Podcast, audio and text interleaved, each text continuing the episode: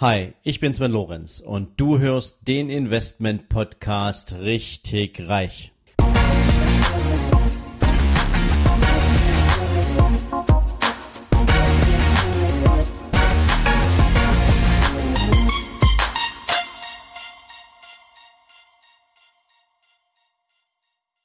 Hallo und herzlich willkommen zu einer neuen Ausgabe von deinem Investment Podcast richtig reich. Heute machen wir mal wieder weiter mit einer Folge zum Thema außergewöhnliche Investments und wir sprechen heute über Kunst. Ja, Kunst ist ja eine der ältesten Wertanlagen, die wir kennen.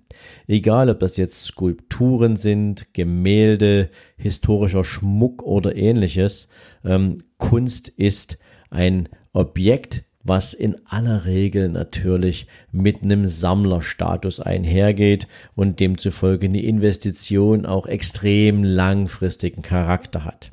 Kunst vermittelt dem Investor auch eine gewisse Sicherheit, weil natürlich immer das Kunstobjekt einen entsprechenden Wert hat, insbesondere dann, wenn der Künstler über eine gewisse Bekanntheit verfügt.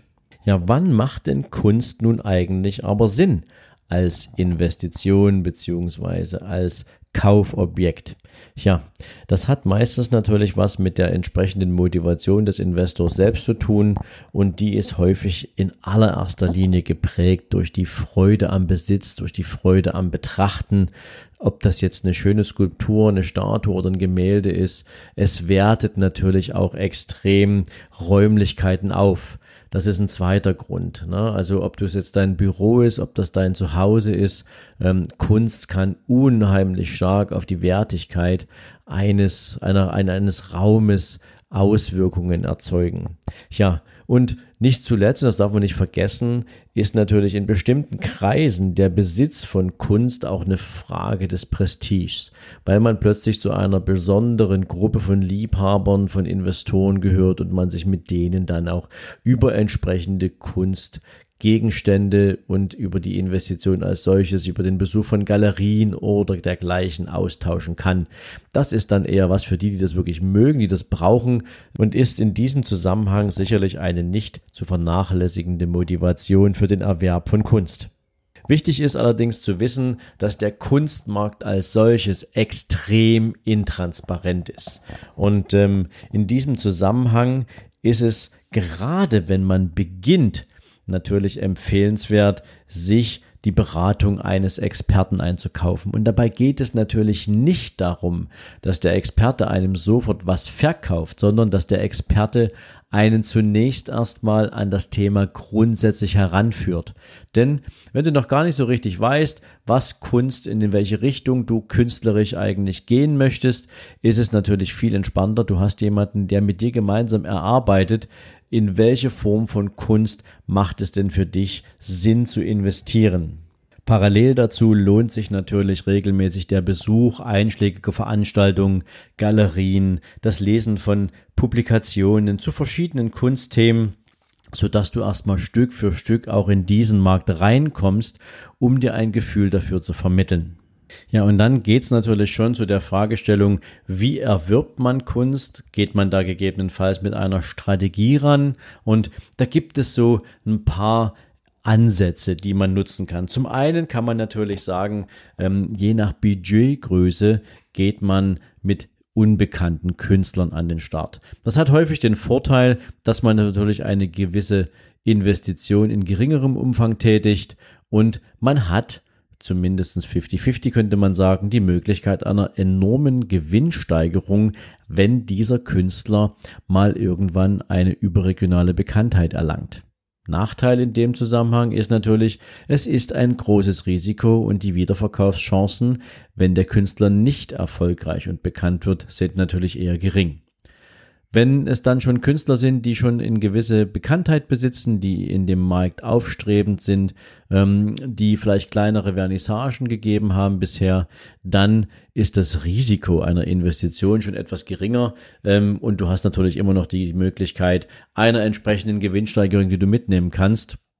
Wobei es hier natürlich viel sinnvoller ist, bereits von Beginn an auch schon mal darauf zu schauen, ähm, auf was für Veranstaltungen trifft man diesen Künstler, ähm, wie ist das bisherige ähm, Transaktionsvolumen und die Transaktionshäufigkeit seiner Kunstobjekte etc., um ein Gefühl dafür zu kriegen, dass man nicht zu viel bezahlt. Ähm, nichtsdestotrotz natürlich auch hier gerne mit einem Experten im Gespräch sein, damit man eine bessere, ja, ein besseres Gefühl für den Preis bekommt. Ja, die Hohe Schule sind dann natürlich die bekannten Künstler. Allerdings ist es hier von Vorteil, wenn man sich genau auskennt und wenn man die Preisentwicklung nachvollziehen kann. Der Transfer ist leicht, es gibt einen einfachen An- und einen einfachen Verkauf. Allerdings, und das ist häufig das Thema, kann sich dieser Kauf oder Verkauf auch über einen sehr langen Zeitraum hinziehen.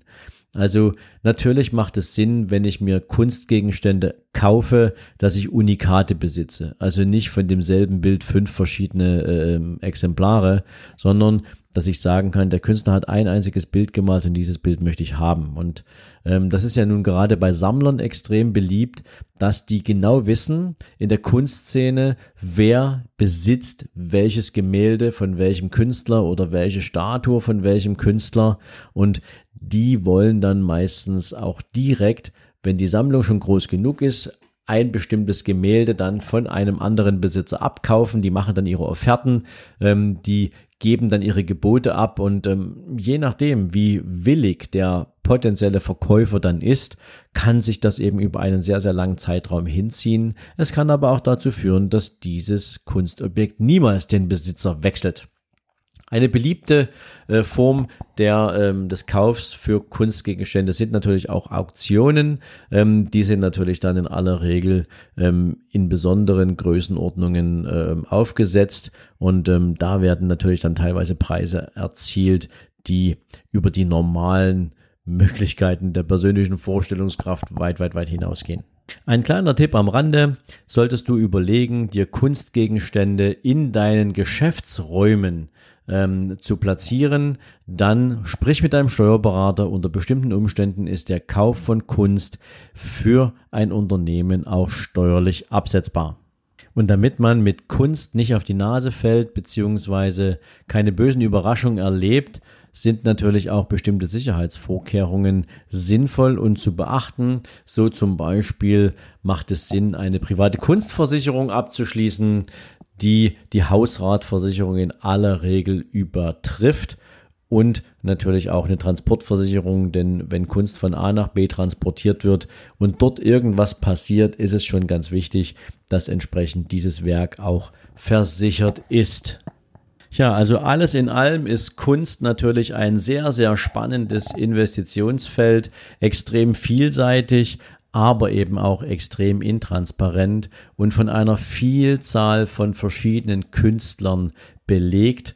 Und insofern ist es natürlich immer eine Frage der persönlichen Präferenzen, inwieweit man sich jetzt wirklich hier in diesem Markt mit einer Investition betätigen will. Ich glaube, für mein Verständnis, dass man Investitionen in Kunst dann tätigen sollte, wenn man ein ansonsten gut aufgestelltes grundsätzliches Portfolio hat, was Wertsteigerungspotenzial besitzt, was allerdings auch liquide ist, also sprich Aktien oder auch Immobilien, die in Klammern natürlich auch nur teilliquide, ähm, aber hier eine entsprechende Wertschöpfung in regelmäßiger Ertragsform möglich machen.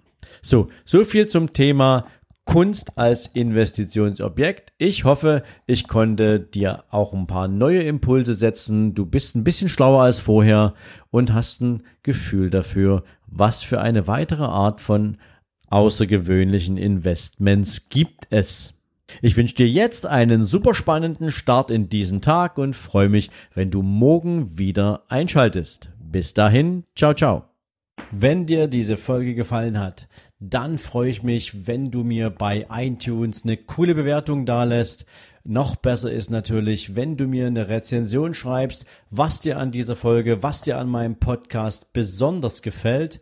Ja, und natürlich freue ich mich, wenn du auf meiner Seite sven-lorenz.com vorbeischaust. Dort findest du nochmal alle Podcast-Folgen zusammengefasst Dort findest du unter Bücher und Downloads natürlich auch mein Buch nicht auf den Kopf gefallen. Du findest zusätzlich jede Menge Buchempfehlungen, die ich für dich auf meiner Seite zusammengefasst habe, so dass du immer up to date bist, welche Bücher ich für dich jetzt gerade hier auf der Empfehlungsliste habe. Und natürlich freue ich mich, wenn du deinen Freunden von diesem Podcast erzählst, wenn du Menschen daran teilhaben lässt, was du für dich auch hier als besonders wertvoll empfindest. Und in diesem Sinne sage ich natürlich schon jetzt ganz, ganz herzlichen Dank für deine Weiterempfehlung, für dein Ohr in meinem Podcast und wünsche dir jetzt einen super entspannten restlichen Tag. Ciao.